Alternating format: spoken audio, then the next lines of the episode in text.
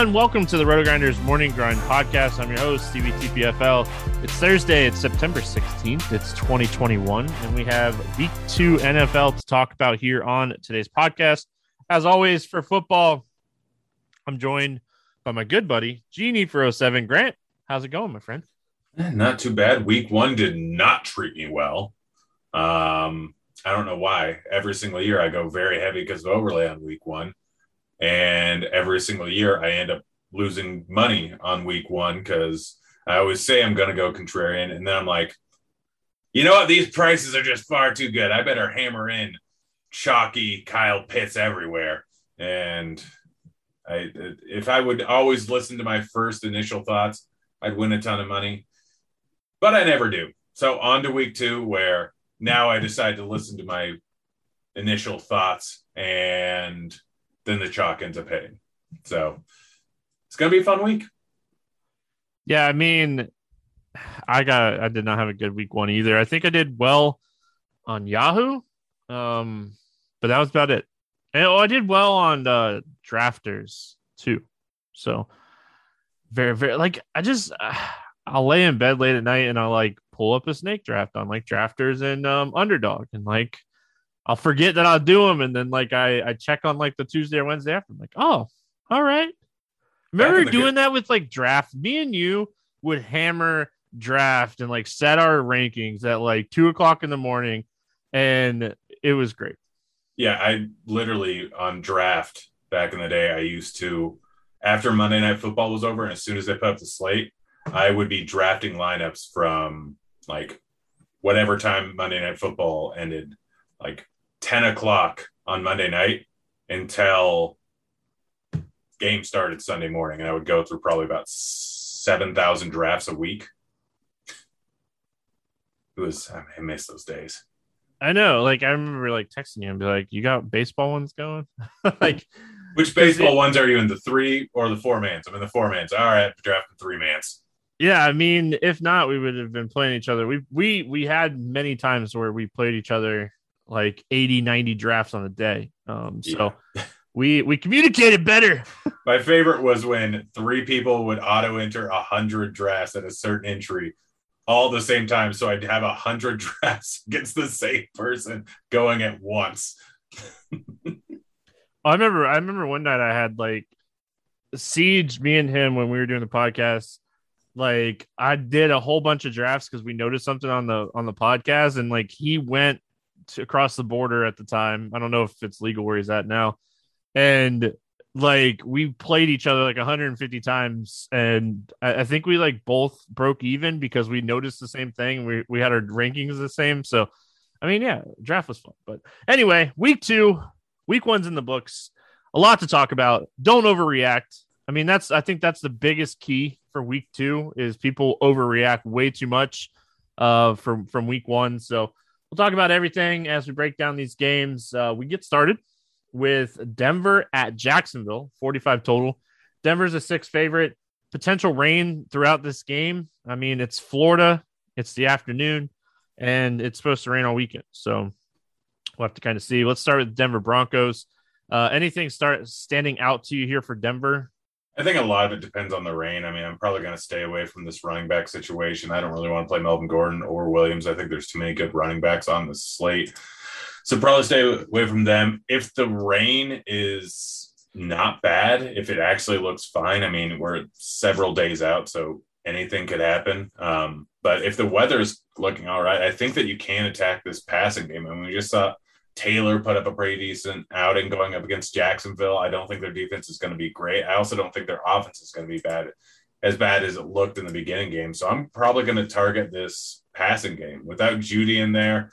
Sutton looks like he may be a little bit injured right now. I don't know, but I mean, I think you can go with Hamler or Patrick. We know that Tay Bridgewater is what he is. He's not going to generally just toss the ball deep, but he'll do a lot of dink and dunk passes all over the place. And first outing, he actually did throw the ball a little bit deeper than he normally does, put up 36 pass attempts. I think that he can put up a serviceable outing going up against this Jacksonville team if the weather holds up here. So I might have a little bit of Sutton, but I'm probably going to be majority targeting Tim Patrick, KJ Hamler, Noah Fant. And I can get all of them at a fairly cheap price tag. I think this is a spot that has a surprising amount of upside here. And the 25.5 implied total here for the Broncos makes me think that I'm probably right. Yeah, Noah Fant is one of my favorite tight ends on the slate, just in general. Uh, eight targets, which is, I mean, the wide receivers combined for 11 targets in week one, and Noah Fant had eight. So I think he's going to be a heavily involved player in this offense all season long. Um, eight targets on 28 routes. Like that's super solid. So um, he's my favorite. I'm with you on the running back situation. If if it happens again where one of these guys has a good game, it's just going to happen. Um, for me, I'm just not going to target this running situation. Um, I don't mind the Tim Patrick call. KJ Hamler, uh, I think they do have uh, good ceiling. I think that Sutton, obviously, probably the safer of the three, but I mean, no offense, the guy that I want to play from Denver. On the Jacksonville side of things, um, I mean, they we, we kind of we kind of were like, are they going to air the ball out? They got behind really fast in the game, um, week one, and they threw the ball a ton. What are your thoughts here going into week two? They weren't able to establish the run at all, and Trevor Lawrence threw the ball 51 times um, with Urban Meyer at coach here. Yeah, I wouldn't uh, like. I, I'm probably not overreacting to the fact that they got crushed by the Texans. I think they'll be a better team, but I don't like this total here. I don't like the fact that they have a 19.5 implied team total. Lawrence is sitting there at 6K. Like he's all right, but I don't know which one of these wide receivers he's really going to end up targeting that much. I mean, it was kind of a whole mess going up against the Texans. Denver is a better defense. The one guy that kind of really stood out as a potential good play going forward is O'Shaughnessy. Looked actually decent. He got eight targets. I mean, granted, it was on 51 attempts, but he still looked like he was kind of the guy that Lawrence relied on when he was just in a pickle.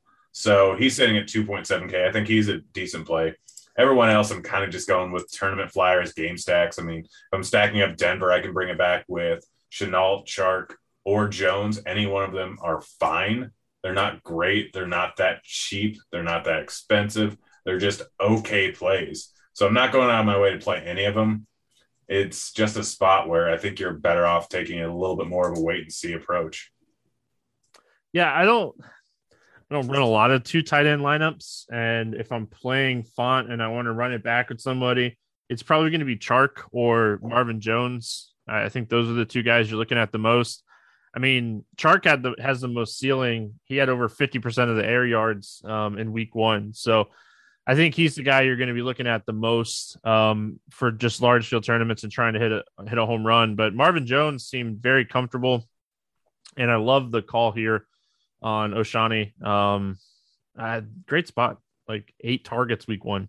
Ran a ton of routes too, from what I remember reading, like forty something routes or something like that. So, yeah. um, I mean, cheap tight ends, nothing wrong with that. So, all right, we got Buffalo at Miami, 47 and a half total here. Buffalo a three and a half favorites. Um, let's start with the Buffalo Bills side of things. They're going up against my Dolphins. What are your thoughts here on Miami? All right, Buffalo. Sorry. I mean, you know me. I love me some Josh Allen. Um, Zack Moss scratch last week was interesting. Singletary is 4.9K, but I don't think he's going to be that heavily involved in the running game. I don't honestly don't know if they'll use him that much. They gave him, I think, 11 carries last week. A lot of that was game script. Part of that was going up against Pittsburgh. He still ended up with 11 points. So I could see him doing something still probably a guy I'm going to avoid unless I'm stacking up Miami, assuming that it's going to be a blow blowout over on the Buffalo side. What I really like, as I like every single week, is Diggs and Josh Allen. Like they're good. They're very good. Diggs can get 10 plus targets. He got 14 targets the last game. Didn't end up getting a touchdown, which is the only thing that kept him from getting a big outing. But he's not good. Miami's not as good of a defense as Pittsburgh in all likelihood. Diggs can put up a massive outing, but I don't mind a double stack here, like throwing in Beasley or Sanders. Both of them are pretty cheap. Both of them should get a decent amount of passes. I think last week Beasley had 13 targets. Again, that was probably largely game script dependent. Um, but he had 14 targets or whatever it was. Sanders had eight. He'll still use Sanders quite a bit. It's those guys. I'm probably staying away from Knox. I'm probably staying away from Singletary. It's just stacking up the passing game, hoping this is a big scoring game. Yeah, I mean, I always like playing Josh Allen. Always like playing Stefon Diggs. I think one of the biggest shocks in week one was Cole Beasley getting 13 targets. Um, again, I don't want to overreact to week one, but I, I mean, that's definitely something to kind of note and pay attention to. Um, him and Emmanuel Sanders are somewhat interesting. I need to go back and look who was in the slot the most um, in this game because I do think that is one place that you want to kind of attack the Miami Dolphins. Their their passing defense is good, um, but Mac Jones had no trouble moving the ball. They just couldn't put it in in the red zone. So I think Beasley and Diggs are very interesting here. Always like playing Josh Allen. Almost every slate, I'll have exposure to Josh Allen. Um, the Miami side of things, I mean, Will Fuller is going to be back this week. I mean, I definitely think that's going to hurt Waddle a little bit. I mean, I just I don't even know what to think here as far as just the running back situation. They use Ahmed, they use Brown. Gaskin was the main guy, but I mean, when I'm looking at this matchup, if I'm playing Allen and a wide receiver, I want to run it back somehow. Maybe I run it back with Parker or, Fuller or Waddle, but I mean, I don't feel good about it. Yeah, I mean, I, would probably go with Fuller. I mean, to be honest, we've seen massive games out of him many, many times before. Obviously, was in a different situation with like a better quarterback but Fuller's still a guy that can put up a huge outing, go for a big bomb at any given time. So if I'm targeting a little bit of upside in a shootout where they're going to be throwing the ball deep and Buffalo's likely ahead, then I think Fuller is the guy that I want to go with. I mean, I don't hate Waddle. He was fine the first week. Parker's always fine, but I think Fuller's the guy that you really want to go with. I don't see a ton of potential upside with Parker or with Waddle here, even like at their price tags, it's probably just not worth it. So I'm staying away from pretty much the entire Miami side. I'm right there with you. Gaskin is the lead back. Gaskin is the guy, but they will not probably give him as much work as he should get. Granted, it was a little bit of a tougher matchup, or it was still a tough matchup going up against the Patriots last week. I don't know. I, I just can't fully trust Miami running situation. They will use multiple guys. So it's just Fuller for me, I think. Like Fuller, maybe Gaskin if I like want to do a full game stack. He can always put up a decent outing, but it's it's it's mostly Fuller over on the Miami side. Yeah, I mean, I like to attack Buffalo with running backs, and Gaskin is involved in the passing game. So, I mean, I might, if I'm playing Allen and Diggs, run it back with Gaskin, just, you know, kind of get the potential running upside plus the receiving upside. But I think, I think Parker is someone who's very interesting here. Uh, he looked good week one, so we'll see. All right, moving on. We got Houston at Cleveland, 47 and a half. Cleveland is a 12 and a half favorite in this game. no respect whatsoever for Tyrod Taylor in this Houston offense. Um, any interest here in the Texans? I don't think so. I mean, I know they put up a decent outing the first week. Like Cooks didn't look bad. Tyrod didn't look bad. He's not as cheap as he was. They have a 17 and a half implied total. I'm probably just staying away from the Texans. Like I can't trust Mark Ingram. I can't trust this offense is going to be what it was last week. I can't trust the entire running back situation. Wide receivers, there's really not anyone I want to play outside of Cooks. So if you want to do a stack, assuming that Cleveland's going to be ahead and passing the ball, like play Chubb or Hunt on the other side. You can bring it back with Cooks, but that's really all I do. You know, I definitely want to get some exposure to Cleveland Browns in this game.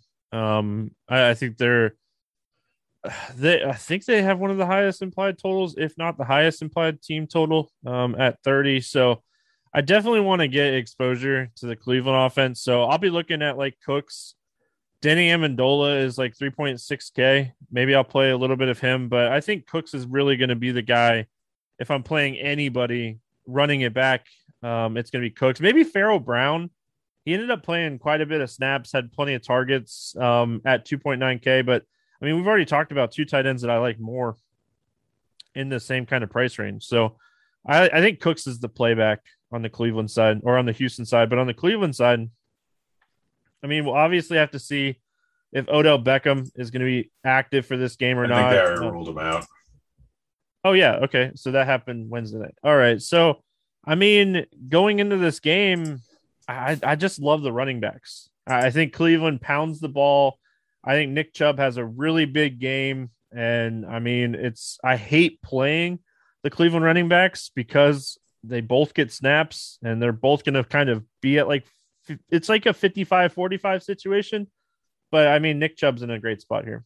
Yeah, Chubb's probably my favorite from this game. I mean, Houston, not great run D. Houston, not great team overall. They're a huge favorite. Chubb's probably going to be running the ball a decent amount more. I think that they tend to use Kareem Hunt a bit more when they're leading or when they're not leading and they have to play catch up because he does a lot more in the receiving game. So I think they're probably going to give Chubb 20 carries in this spot here. Chubb is great in a great spot. He's the guy I want to go with. You want someone cheap without Beckham in there, Peoples Jones is min priced. I know he didn't do much last week. I generally don't like wide receivers against Kansas City and makes sense. Didn't work out well last week. It could be a decent spot this week when there's a whole lot less of cheap wide receivers on the board. So he's probably my favorite in the passing game. Landry is fine, but Chubb is Chubb is the play here. Yeah, you men- mentioned Peoples Jones. Um, snap wise, he was right there. Like he played just as many snaps as Jarvis Landry. Um, so I mean, I I like Chubb a lot. I don't mind taking some shots on Landry and, and Peoples Jones. Don't know if I play Baker, but I mean, with the implied team total, I'll probably have some exposure to Baker Mayfield. Um, just you know, kind of hoping you hit that home run. I think Cleveland's a good stack here. This this should be a high scoring offense. I don't know about game, but offense. Bengals and Bears, 45 and a half total here. Chicago, two and a half favorite going um, against Cincinnati. We'll start with the Bengals. Anything standing out to you here for Cincy? I mean, not terribly. I do like Higgins. I do like Chase. I think Burrows is a decent play. Um, Mixon, a solid world play. They're probably like I, I saw it all over the place. The Bengals like have the lowest passing whatever above or below uh, expected game situation neutral. Uh, they ran the ball with Mixon 30 times. I mean, he only picked up four and a half carries per per run, but I think that he could be heavily involved. Like it, it's the main suspects here. It's Higgins, it's Chase, it's Burrow, it's Mixon. Like play those guys. You can stack this game up. Chicago did not look great in the first game. I doubt they're going to look great here. So those would be the guys I want to play with in my lineups, but I don't see them putting up a huge amount of points here. So this game, in terms of a game stack, in terms of just stacking up a team, Cincinnati is pretty far down the list for me. I like the passing game in this game because I think Cincinnati scores, and I think that they might actually trail in this game. I think David Montgomery is one of the better running backs on the slate, especially at his price, and we'll talk about that in a second. So I like. I, I don't want to play Andy Dalton, Grant. I mean, not only because he's Andy Dalton, because they've already shown their hand. They've already shown that Justin Fields might be a guy that they use in the red zone. So, I mean, that's that's taking away upside from a quarterback position where you need touchdowns. So, I like Burrow going to like Chase and Tee Higgins. Um, I like Tee Higgins a lot. I think a lot of people are going to look at like snap counts and targets for Chase, but I think Tee Higgins has just as much upside, if not more. Um, so I, I like the passing game. And then, like I said on the Bears, man, I love love David Montgomery in this spot. I, I think he's way underpriced. I think he's very talented. And I mean, as the season goes, this is it's going to be like a 70-30 situation. Montgomery's going to play around 70% of the snaps. You can play Allen Robinson too if you're stacking Cincinnati. Um, I kind of like the Bears a little bit here. I'm just on Montgomery. Like you said, Robinson, if you really want to stack up the Bengals and bring it back. Um, but Montgomery is the guy I want to go with. I mean, his price tag of 6.1K is probably a bit too cheap. He's been solid going back to like week 11 of last year. He's been very good. Main guy in this offense. Not a bad matchup here. The only thing that worries me is I expect him to be decently high owned. So I, I I, I don't know if I want to go anywhere in this Bears passing game until Dalton's no longer the quarterback. So it, it's just Montgomery for me. Can't wait to play Justin Fields. Can't wait. Oh, yeah, that'll be fun. 49ers and Eagles, 50 and a half total here. San Francisco, a minus three favorites. Um, I mean, some of the biggest news from week one came from the 49ers. Um, any interest here in the 49ers? I mean, you have to have some interest. It's going to be a nightmare trying to figure. I mean, everyone's going to play Mitchell. I think that Hasty makes a decent leverage play because, like, it's it's Kyle Shanahan. We don't ever know what he's going to end up doing. It's always a yeah. It's it's just a nightmare almost every time. So I might honestly stay away from this running game and just hope that one of them doesn't do a ton. Like I, I, had like no exposure to Mostert last week, and then Sermon was a healthy scratch, and I was like, "Oh, I'm playing all the Mostert now." Yeah. It was an amazing spot. Well, yeah. Eli Mitchell showed us how good of the spot was. Yeah, you're definitely not alone. I think. I know so many people that did the same thing. I think Mostert ended up as one of the highest owned guys, and everyone had the exact same thought process. Oh, healthy scratch. No one's. Oh, did it look so too, good on paper? it's too close to lock. We, I gotta lock in Mostert, and then oh gosh, it was such a nightmare for so many people. But that's that's maybe why people who weren't great at DFS ended up winning. But I don't know. I'm kind of staying away from this. Deebo is fine. I think I don't really want to play Garoppolo. We've seen that they'll throw Lance in in certain situations, even in the red zone. Garoppolo looked pretty darn good last week.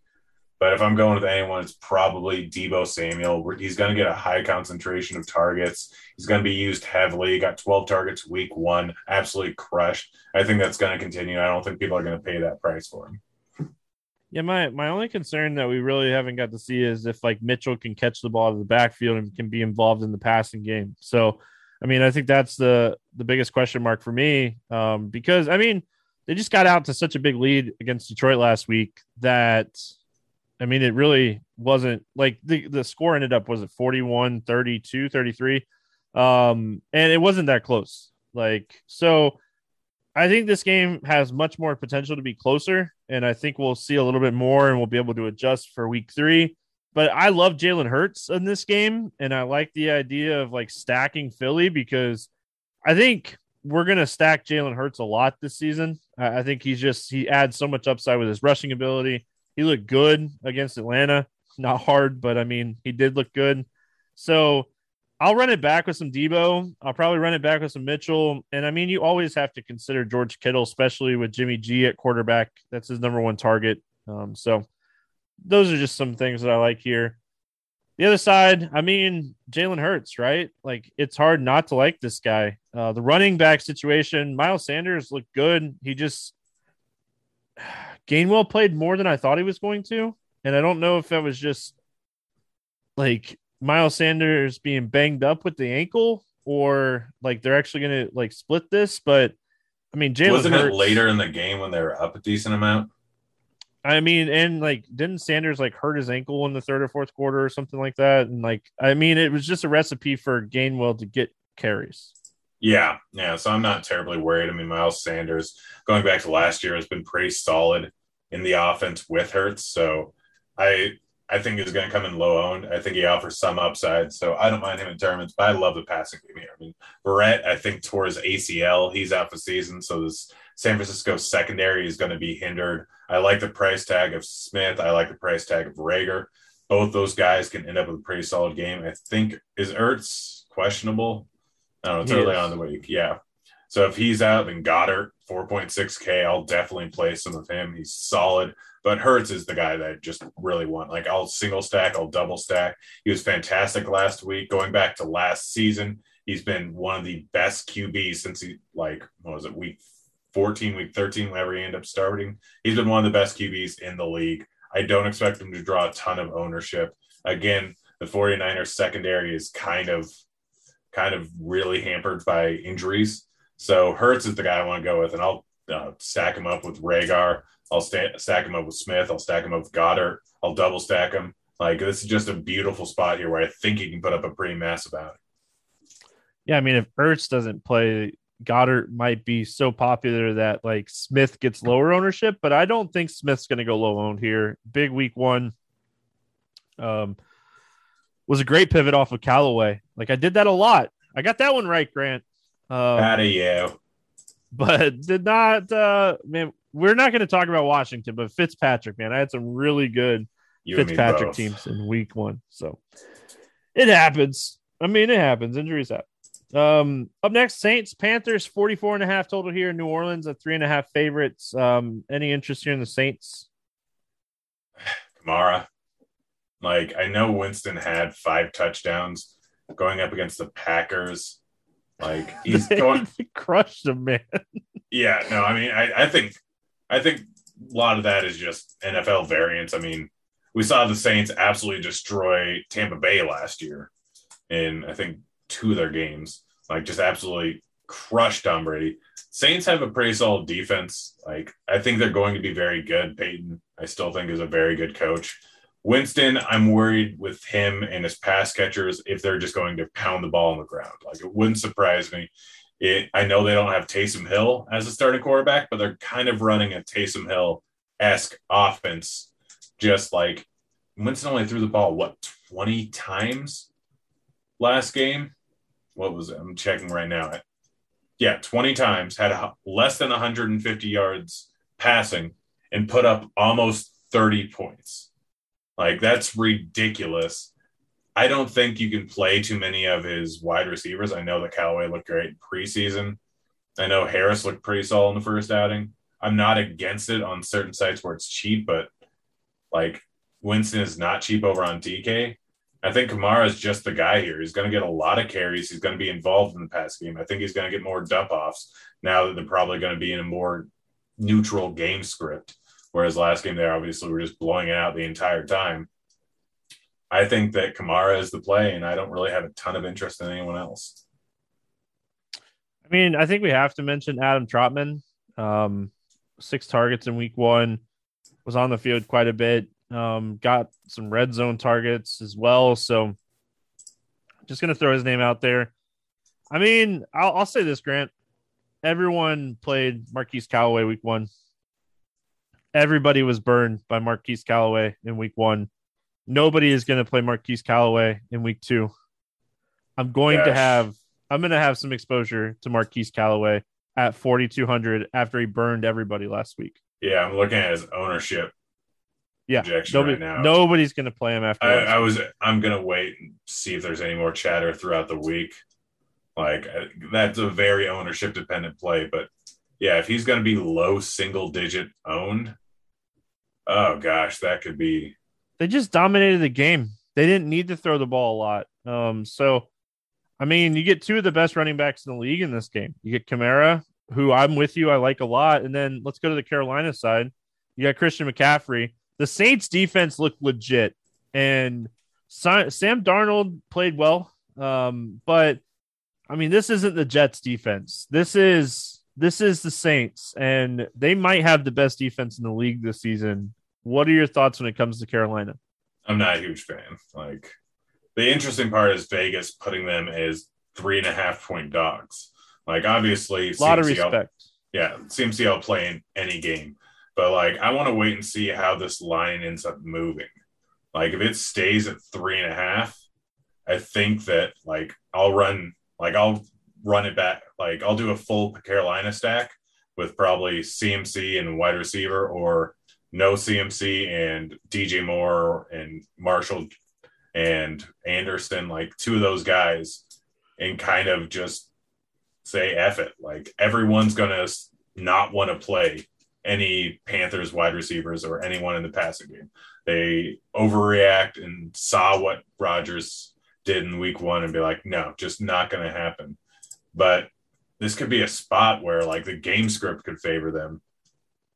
With Vegas putting in a three and a half point dog, like I know, like I, I just I, I feel like there's something I'm missing here. And because of that, because of the low ownership, I mean, Darnold's projected at 1% ownership. No wide receiver is projected for over 5% ownership. Moore is absolutely fantastic. Marshall is still cheap. Moore can put up a 30 point outing even against the Saints. Like, I think there's something here. So I won't do it unless I have Kamara on the other side, but I probably will end up with some Panther stacks if this line stays how it is. Yeah, I mean, the good thing is like Christian McCaffrey, so expensive, he probably is not going to see a ton of ownership. And like raw points matter. This dude's going to get all the workload. I mean, there's no running back in the league guaranteed the workload that Christian McCaffrey gets on a weekly basis. So, I mean, if he could stay healthy, he's just he's like an MVP candidate every year. Um, DJ Moore, I think, is super interesting here. I think a lot of people are going to go to Robby Anderson. Robby Anderson only had three targets. Um, big plays, making highlights. I mean, people love that kind of stuff, and I think DJ Moore is the better play. I really do. Um, so, I mean, I definitely don't mind getting some exposure to this game, and if people overreact, just I don't know. I think this one's an interesting potential over bet as well. We'll see. Uh, Rams and Colts, 47 and a half total here. Rams, uh, three and a half favorites. Um, Matthew Stafford, Rams uniform, look good.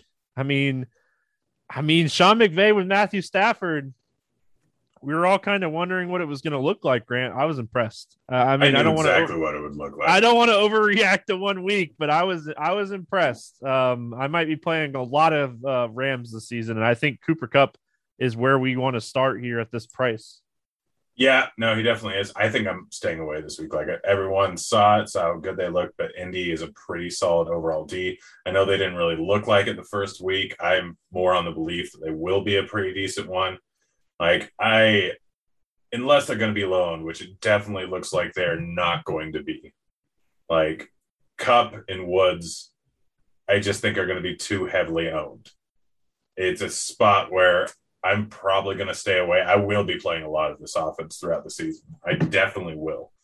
But I think this is a week to stay away. I mean, I don't want to eat the ownership with Kupp or Woods. I don't want to eat the ownership on Stafford. Henderson is going up against a very tough Indy defense and is going to draw a good amount of ownership. Like, I think this is a bit of a trap spot here. I don't think this is the best spot to go in if this ownership projection is what we have it currently at. Like, it's it's just a spot where I think there's too much volatility. I could see this game going a lot of different ways. I am high on Indy's defense. I think that there's a spot where I can stay away. I will be on the Rams a ton this season. I don't think this is where we want to go. I think we want to wait until they have a bad week and everyone doesn't see them on an island game and play them when people see them do bad. I'll say this too. We all we, we see this all the time. We see high projected ownership for Cooper Kupp, Robert Woods around nine percent, Darrell Henderson getting good ownership, but nobody's playing the Colts side. So if you're playing the Rams side of this game, you need to be running it back with the Colts side of this game. Uh, I mean, I'll say that. I like Cooper Kupp. I like Woods. I don't mind playing Henderson. He played what 95% of the snaps. Um, so I mean, I definitely like the Rams side of this game, but if I'm playing the Rams, I want exposure to Taylor. I want exposure to Pittman. Um, I want exposure to Pascal. Like don't forget about the Colt side of this game. This game's in a dome. It should be a very well controlled environment. I think we see some points put up in this game, and I'm we can disagree. I like when we disagree. It's always fun. But I'm just saying, if you're playing the Rams like me, make sure you run it back with the Colts here because look at the ownership on the Colts. Michael Pittman, 1.7%. Jonathan Taylor, 3.4%. Uh, what are your thoughts here on the Colts? I'm not a huge fan. Like I'm a big fan of this Rams defense, but I, I, am not. I'm not really against it. I'm not against playing the Colts because they are going to come in at low ownership. We don't know exactly what Carson Wentz is going to be in this offense. Obviously, there's probably a little bit of rust considering that he missed a lot of the training camp and a lot of stuff. So the first week could have been jitters. And also, it's week one. Any number of things can happen. So Wentz could come in and be pretty decent in this offense. So I'm not horribly against bringing it back with a few wide receivers, considering they're very cheap. I mean, we got Pittman's in there 4.3K, Pascal is in there 4.4K. If they're down, they're probably going to throw the ball 40 times. It threw the ball 38 times being down last week.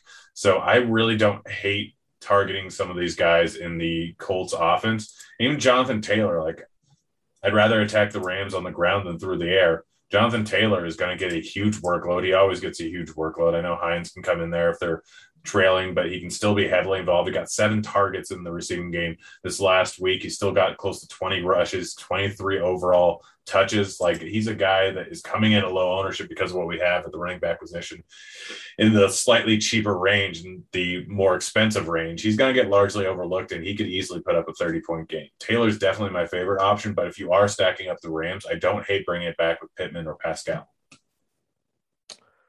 All right. Moving on here, we got uh, Las Vegas Raiders, Pittsburgh Steelers, 47 total in this one. Pittsburgh a minus five and a half favorites. Um, any interest here in Vegas?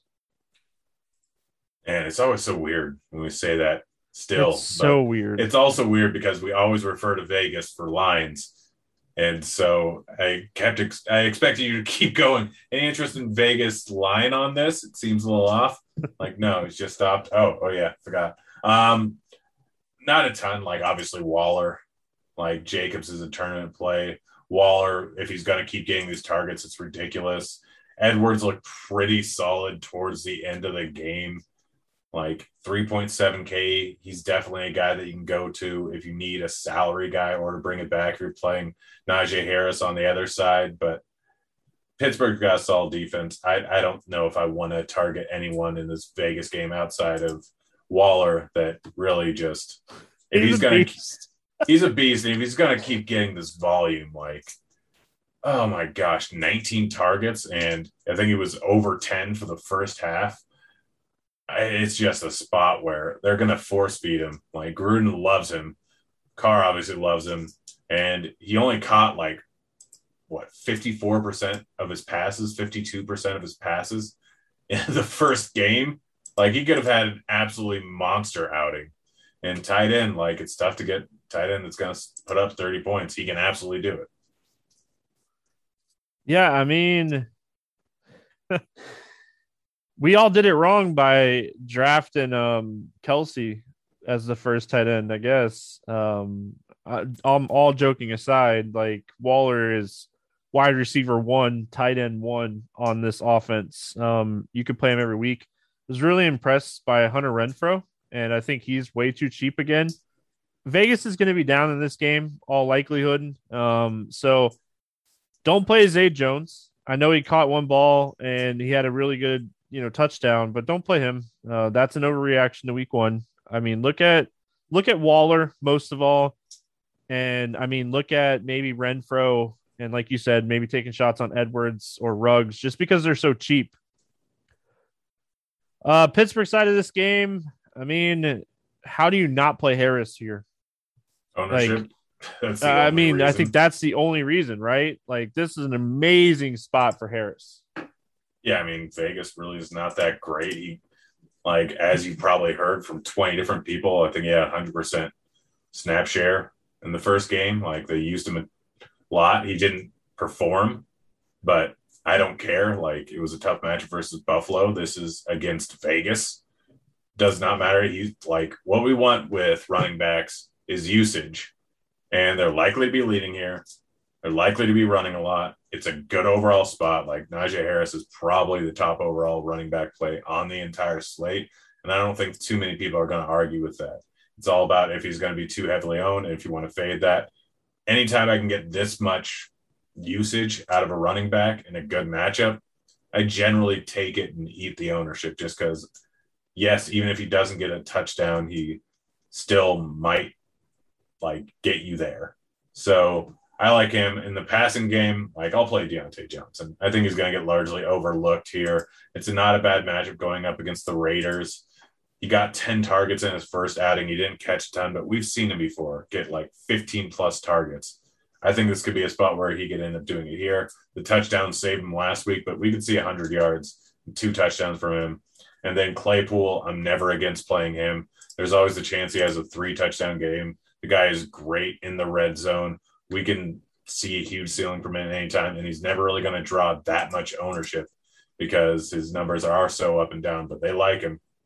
Ben's going to throw the ball to him. And if they get to the red zone, it's beautiful leverage off of Najee to play Claypool just because, like, Claypool can steal legit two touchdowns away from Najee Harris and be the difference between Najee Harris being the best play on the slate or being a very high owned, not great play.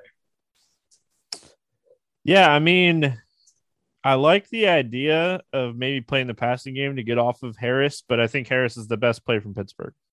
I, I just want to make that clear. Like, I think the contrarian way is to play like maybe Big Ben at home at 5.9K and pair him with Johnson or Claypool or even Juju because everyone is going to play Harris, and that just might be a different way to look at this game. Um, just in general, you know, I, I, think that's just something to potentially look at for tournaments. So, uh, anything else from this one? Not really.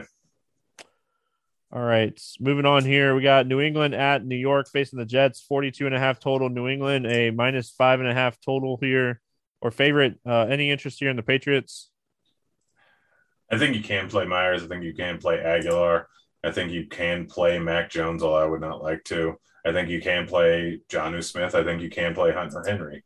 I'm probably not going to. They have a 24 implied total. I'm going with Harris, which I never like playing a Patriots running back, but the dude got 23 rush attempts in his first outing, going up against a bad Jets team, a bad Jets defense. I think they're going to pound the ball on the ground all season long. The fact that Harris didn't get into the end zone makes me think that not a ton of people are playing, but I think he's going to have a massive, massive workload. What's his name is was in the doghouse after um, fumbling, and he just didn't play great. So I wouldn't be surprised if they don't give a ton of play to Stevenson. Also, wouldn't be surprised if Belichick decides to be a giant a hole and give Stevenson a lot of run, but I'm going to risk it considering that Harris isn't going to be that heavily owned. He's the guy I like, and he's really the only guy I want in this game. Yeah, I mean, I'm with you. Um, I like the New England defense, pair with Harris, and just hope this is a low scoring game. I think this is potentially one of the lowest scoring games on the weekend. So um, I like Harris, like the defense. I mean, if if you're playing on a site where Meyers and Agholor are cheaper, I think that's where you potentially look at them. But I mean, there there's so many wide receivers in this range that are in better paced games. Uh the Jets, the Jets, the Jets. I mean, I love the New England defense here. I think if yeah. I'm playing anybody from the Jets, it's maybe Corey Davis. Yeah, he's the only guy I would consider, and I'm not really considering it. Yeah, I mean, Jamison Crowder is supposed to be back this week, right? I think so, yeah. So I mean that adds another mouth to feed in the passing game. I just this is like a spot that I just don't like at all. Yeah, I'm out on him. Yeah, he was activated. Crowder was activated from the COVID nineteen list, so he should be here playing in this game. Um, yeah, I mean Corey Davis, maybe Crowder, but overall, I'm passing a lot on the Jets here. Uh, probably my favorite game of the weekend. We got the Vikings and the Cardinals, 50 and a half total here. Arizona, a minus three and a half favorites. Let's start with the Vikings. Uh, Grant, I think this is going to be one of the highest scoring games. I think that Dallas Chargers game is the highest scoring game on the weekend, but I think this Vikings Arizona game has so much potential for a monster game. If you are winning money in the morning, you will be losing money in the afternoon. Like now that we're into the afternoon games, like every game before these four games is trash compared to any of these four games. Like it's beautiful. This is a fantastic spot. All of them. So you're going to have me gushing for a while. Uh, let's start off. You said we're starting off with Minnesota. Yeah, Minnesota. Yeah, Cooks, Jefferson, Thielen. Same thing with Minnesota. Every single week, one's going to have a massive outing in all likelihood. They're going up against a very high paced team. It's going to be a high scoring game. I love all of them. My favorite, probably Cook, followed by Jefferson, followed by Thielen.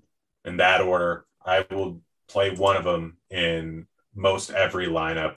I will stack this game up every which way. This is just a fantastic spot here for a high scoring game. I don't know which one I'm going to end up most with, probably Cook, but you can play any of those guys. And if you want to play Cousins along with Thielen and Jefferson and bring it back, I don't generally like doing that. I think this is a spot where you can. I mean, if you could project the the game script here, they didn't really use tight ends a lot last week. KJ Osborne at 3.3K had nine targets last week. If you think Kyler Murray is going to be putting up points in this game and Minnesota might trail a little bit in this game, I mean, definitely going to have some KJ Osborne Grant um, at this price. I mean, I love Thielen and I love Jefferson, like Dalvin Cook a ton. But I mean, there's so many running backs that I like this week. Maybe I go underweight on Cook and overweight on this passing game um, because Arizona is going to put up points. This offense looks good. Kyler Murray looks good. Um, he's one of my favorite quarterback plays on the weekend. You add in DeAndre Hopkins in this offense, and just good luck. Good luck. Yeah, no, this is it, it's a beautiful spot for him. The price tag high enough where it might keep some guys off him. I really don't care. I'm going to use a ton of them. Like Kyler Murray, DeAndre Hopkins, absolutely beautiful. Kirk, I don't know if I'm chasing his big game last week. I mean, we've seen this before. Last season, I think he had a nice string of games and then didn't do anything the rest of the year. I don't mind using him on certain sites where he's not that expensive, but I think that you can probably end up going with AJ Green or Rondale Moore just as much. I think Kirk's probably going to draw a little bit of ownership, but those two guys should be very unowned. Recency bias is going to be a thing. Hopkins is a great play regardless, but the rest of this passing game, like people are going to look like, oh, Kirk clearly the number two guy. Guess what? It could change any week. Rondale Moore still got six targets. Green still got six targets. Kirk just happened to get into the end zone twice. It happens sometimes. All these guys can get into the end zone. So I'm not going to make a huge preference. I'd still like the running game here. I like Edmond. He got 12 rushing attempts. He seems to be the clear guy in this offense. He's the guy with the most upside. He's also under 5K. I would like everyone on the Arizona side. I like most of the guys on the Viking side. I'm right there with you. Absolutely fantastic game stack, which you'll hear me say again three more times with the next three games. Yeah, I mean, I do worry a little bit about Edmonds. James Conner had 16 carries too. I like the passing game way more. I, I like the passing game way more. But I mean, I get it. They're they're both under 5K and yeah. they're both going to be low owned. So taking shots is not a bad idea. Atlanta at Tampa, 52 total in this game. Tampa, 12 and a half favorites. Um, let's start with Atlanta. This is another game that's in Florida. Again, it's supposed to rain a lot. We'll see. But I mean, let's see what happens when it's closer. It's Florida. Could change at 11 a.m. Um, any interest here in the Atlanta Falcons? Yeah, I know they looked terrible the first game. I'm again not overreacting too much to week one. Matt Ryan can put up huge outings. Kyle Pitts burned us all week one because I'm pretty sure no one really faded him. But yeah, Atlanta just did not look good. I don't care. He, they still like Matt Ryan is still a good quarterback. They still have Pitts. They still have Ridley. They still have good options. I'm going to play all three of them. Anytime you like again, if we're just listening to week one advice, I know there's a much tougher matchup going against Tampa Bay. I know that they have under a 20 implied total. But then again, Dallas just put up a ton of points, a ton of yards. They're going to be throwing the ball often, and even Mike Davis, like, is not the worst idea in the world. I know I don't, you don't target running backs going up against Tampa Bay, but guess what? He can be used in the receiving game a decent amount. I really like Pitts. I really like Ridley. I really like Matt Ryan as a low owned guy that I think is just going to get entirely overlooked because what happened to him first week. But they're going to be slinging the ball, and I think that they can end up with a pretty big guy. know it's an incredibly tough matchup, but it's still a divisional game. We could see it be a lot closer than this. What 13 impl- 13 uh, spread really implies. I hope the weather holds off because I really like Ridley in this game. I like the Matt Ryan call. He's 5.6K. This dude can put up 30 fantasy points. Um, so I like Ridley. I like Pitts. Um, under 10% after being like the chalkiest wide receiver in week one or tight end, I guess. It's so weird having like single digit like tight ends on the field. Like it just it throws me off so much. Um, but we'll we'll have to see. But I, I do like I like the Atlanta side of this game too. I'm with you. I still like Tampa, but I mean, I don't like Tampa nearly as much in this game as I did week one. Um, what are your thoughts here on the Bucs? I mean, they're all fine. My favorite target is probably Antonio Brown, but I'm just going to play whoever's lowest owned, which is probably going to be Antonio Brown. Realistically, he had a full offseason to get entrenched in this offense. He looked fantastic the first week. We saw that Brady was targeting early and, and often. He was great. He has huge upside. He's a fantastic wide receiver. He's my favorite. I'll play Godwin. I'll play Evans. I'll play Brady. I don't know what to do with this running game. I'm likely just going to stay away. Gronk, like, it's not a bad play, not a great play at 4.7K. I know that he had a pair of touchdowns the first week and put up a huge game, but I'd rather go with the wide receivers here. Although it does look like he's going to be fairly alone, so I'm not horribly against it. But like I said, these last four games, I'm going to stack up every which way and be losing tons of money up until the afternoon games start. Yeah, I mean, I'm with you. Like these afternoon games are juicy. I mean, there's a few spots in those early games that I really like. We talked about Philly, we talked about Cleveland, but I mean, it's hard. It's hard not to like Tampa. It's just got to get it right. I mean, Chris Godwin had 14 targets. Gronk had eight targets last week. I mean, Gronk is always like a guy that I love to play on FanDuel. But I mean, if you didn't play him on DraftKings last week in that Dallas game, you were you were missing out. I mean, um, yeah, so, you also have to remember that how many times Brady throw the ball? I, am fairly certain it was like that was a fast a gazillion times. Yeah, yeah, he's not going to normally throw the ball. What was it, fifty times? That's a gazillion going to happen. Yeah, it, it's he's going to be closer to forty. So the target share is more important to look at. Which Godwin is the clear guy, but he's also going to be the heavy, heaviest owned guy. I mean, Gronk had a 14% target share. It was just a little bit like a little bit higher than it probably will be the rest of the season, but he did catch 100% of his targets. I don't expect that to continue to happen. So these are all things you have to kind of put in context, which you're going to have to put in context almost every single Dallas game, in my opinion. All right. Speaking of Dallas, we got the Cowboys and the Chargers, 55 total. Chargers a minus three and a half favorite here. I already said it. As much as I love the Cardinals game, I think this is going to be the highest scoring game of the weekend. Dak Prescott looked phenomenal against Tampa Bay. I really thought they were going to win that game, but you gave the GOAT um, the ball back with too much time. Let's also talk, talk about the pass interference play. It was a pass interference. I'm with you 100%. But again, I uh, mean, uh, also, they still might have won. It's not like that was the last play of the game. They still had it. They still ran the ball three times afterwards, I think, just to eat up the clock. They easily could have gotten there, but I'm still angry about that.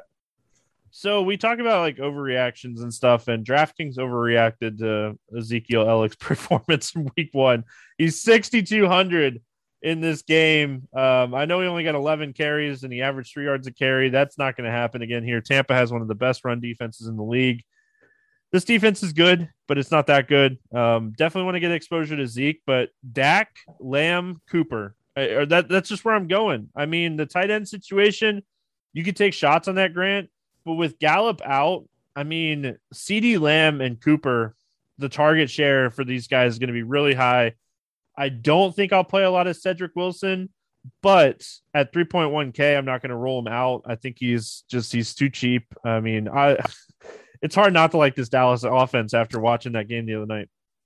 Yeah, um, I like. I'm still so pissed that they made it. I, like it was beautiful to watch. It was an absolute blast. But now everyone knows about Dallas. Like I clearly thought that they were just going to be the Dallas team they were at the beginning of last season with Dak. And guess what? They were. Start off with Zeke. Zeke, like you said, this isn't going to continue. DraftKings clearly overreacted. I was reading something where I think Dallas actually had, I think, 25 uh, called run plays, and Dak optioned out of them like 14 times, 13 times. So it's not like they weren't planning on rushing the ball. They were happen they happened to go against Tampa Bay, the best run defense in the league.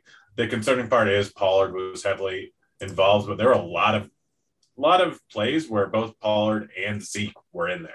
So I think without Gallup in there, like they're probably going to run a whole lot more two tight end or two running back sets with those two guys, knowing that Pollard can do a lot out of the receiving game and Zeke can still do a decent amount out of the receiving game with Gallup out of there. So tight ends, I'm kind of right there with you. Schultz and Jar- Jarwin were both pretty decently played last week. They both ended up with all right games.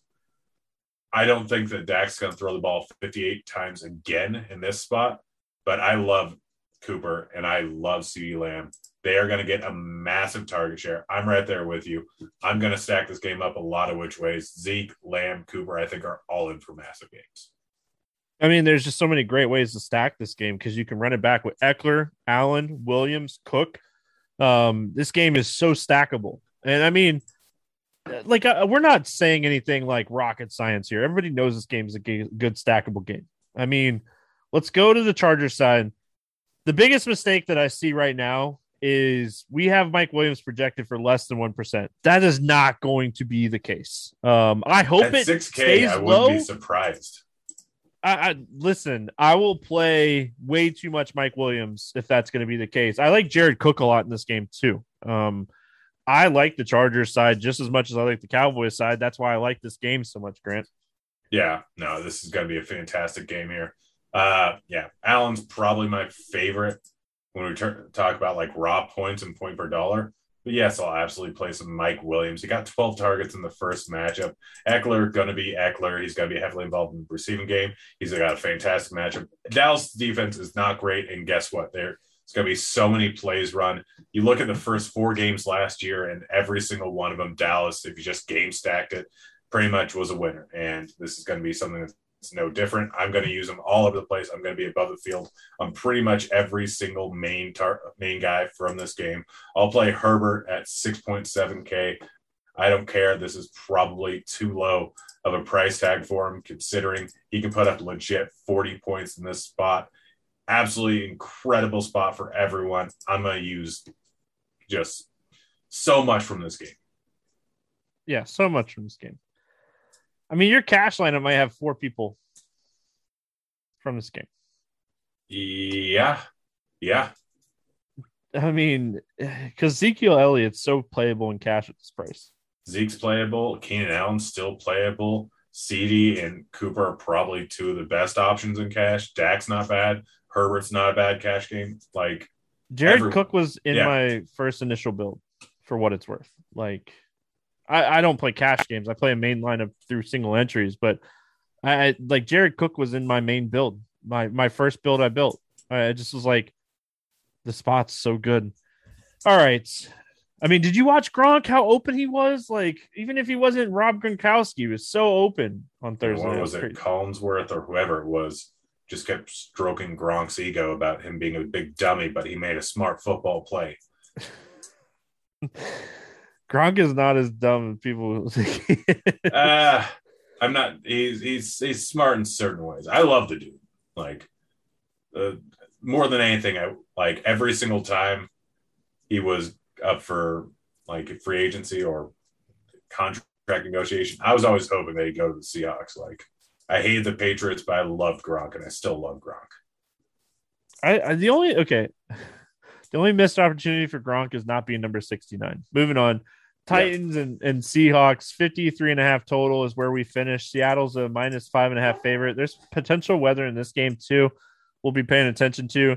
Tennessee Titans, week one. Derrick Henry. Oof. Uh, that's all I'm going to say. Um, talk to me about the Titans here. I think they're in a great spot. I think this is going to be a shootout game. Again, afternoon games are everything here. I think people are going to look into week one and just, yeah, like they're going to kind of avoid Henry. And I think that's a mistake. Yes, I know Henry is better for some reason later on in the season, but this is not a bad matchup. He got stuffed twice on the one yard line. I think Tannehill ran in. still angry. He did. so yeah. tilting. Gosh, I had, that was so tilting. I had like a G on Henry to get a touchdown. And after that, I'm like, okay, this is going to be a bad week. I also had Henry my best lineup, and if he would have gotten in, it would have saved my Tookus, and it did not. So yeah, Henry is a fantastic play. absolutely love everyone in this entire game here. Like Brown, I think is going to go very under own, and I think this game could be a shootout. Tannehill, we've seen put up 30 points on a regular basis. Like all of this is just beautiful here. I think that everyone's going to assume week one, Tennessee, they might not be as good as we thought, but we were also talking about this being one of the best offenses in the entire league. And AJ Brown and Julio Jones, I think, are going to come in at low ownership, and they absolutely shouldn't because the Seahawks Tennessee game could be a huge shootout.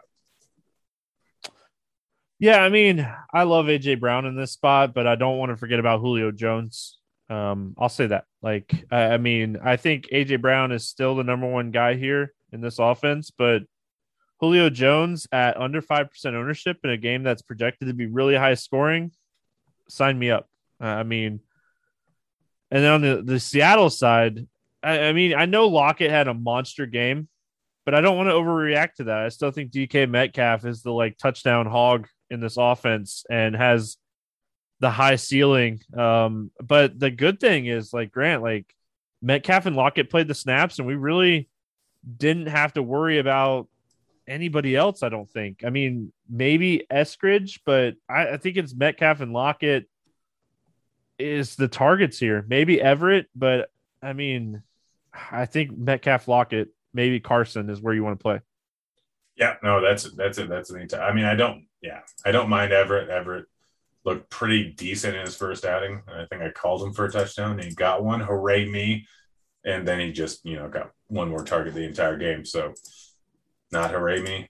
Uh, but yeah, it, it's you're going with these guys. Like I'm again kind of following the game script of the beginning of last season where Russell Wilson was throwing a lot. I think this game's going to be closer than total kind of predicts. I think that Wilson's going to be chucking the ball, and yes, we know exactly where his targets are going. Like it's Metcalf and it's Lockett. They just happen to get out of big to a big lead going up against Indy, and Wilson still showed or ended up with 27 points. We have projected ownership for the Seahawks right now, sub five percent. I think all, all the main guys, or well, sub seven percent at least on all the main guys outside of Carson. So targeting this passing game when everyone's going to be on Carson because of his cheap price tag is a beautiful leverage spot here. I'm going to play a lot of Lockett, Metcalf, and Wilson, and I might even. I don't normally like to use both of them in a stack, but I'm probably going to end up doing that, bringing it back with AJ Green or AJ Green, AJ Brown, or Henry. Good old AJ Green. I have way too much exposure to AJ Green and best balls, but all right, let's play the morning grind game, and then um, we're going to get out of here. Give me a quarterback, not in the top five as far as price. That's going to throw for 300 plus yards. My computer just froze. Oh, here we go. Now I'm pulling up quarterbacks. Um, Jalen Hurts. All right, I'm going to go back to back. Matthew Stafford, low like owned running back for a touchdown low owned. Is Zeke going to be that low owned? Like I know he's cheap, but I don't think so. But all right, um, let's go with. I mean, we can only go off of the ownership that we have currently in our yeah, possession. I'm going to go with Miles Sanders. All right, I, I can get behind that one. Um, gosh, there's no way. I'm not going to call this but there's no way Nick Chubb's going to be this low right? We have him currently at 5%. I don't know. Like he's kind of in a rough spot at 7.8K when you got Ekeler, Mixon, Sanders, Najee, Elliott, Montgomery, Carson, all cheaper than him. I'm going to go Nick Chubb, two touchdowns, not just one. Yeah. Um, yeah, quarterback, wide receiver stack for a touchdown. I'm gonna go with Wilson to Metcalf. Wilson to Metcalf. I like it. I'm gonna go Joe Burrow to Tee Higgins. Wide receiver for eight plus targets. Who do you got this week? Uh, Diontae Johnson. I was really worried. No, I wasn't. Um, give me Brandin Cooks going up against Cleveland. They're going to be trailing in that game. They're going to throw a lot. Brandin Cooks is going to get there. Uh, give me a tight end that scores this week. I'm gonna go with Pitts. I like it. I like yeah. it. I love people that burn people week one. You go back to the well in week two, and you laugh at all the people that faded in week three. Um, I'm just kidding. We we like you guys a lot. um, I think I already said it. I like Jared Cook this week. I think he scores touchdown. And then give me a defense to score 10 or more points. New England. It's yeah. Just, it's far too easy. Yeah, I'm gonna go Saints. I think those are the two top defenses this week. I mean, Tampa Bay's probably up there too. Yeah, but they are. But I mean, the Saints against Carolina. Sam Darnold's always good for one pick six, and then the Jets stink. Division game. Patriots are gonna beat up on the Jets here. I think they've historically done pretty bad in New York, though. or no, maybe it, I know they've done horrible in Miami, like absolutely horrible over the years in Miami. But I feel like they've been below average in New York a few times. But still, I mean, it's such a different them. team, though. I, I, mean, I mean, they've had trash teams every year, and I think a lot of these games have been close. No, I meant New oh, England's such a yeah. different team. I mean, for for how many years did they have Tom Brady? So we could like, oh, Tom Brady stinks in New York, but now it's like Mac Jones. Mac Jones is awesome in New York. On that note, we're gonna get out of here. We always appreciate everyone listening. Um, if you want any other information, always feel free to reach out to us on Twitter. Uh, Grant usually replies with a GIF, and it's usually kind of funny. And um, I try to reply it's going to wrap it up for week two. We'll be back week three talking more football. Good luck, everyone. We'll see you then. See you, kids.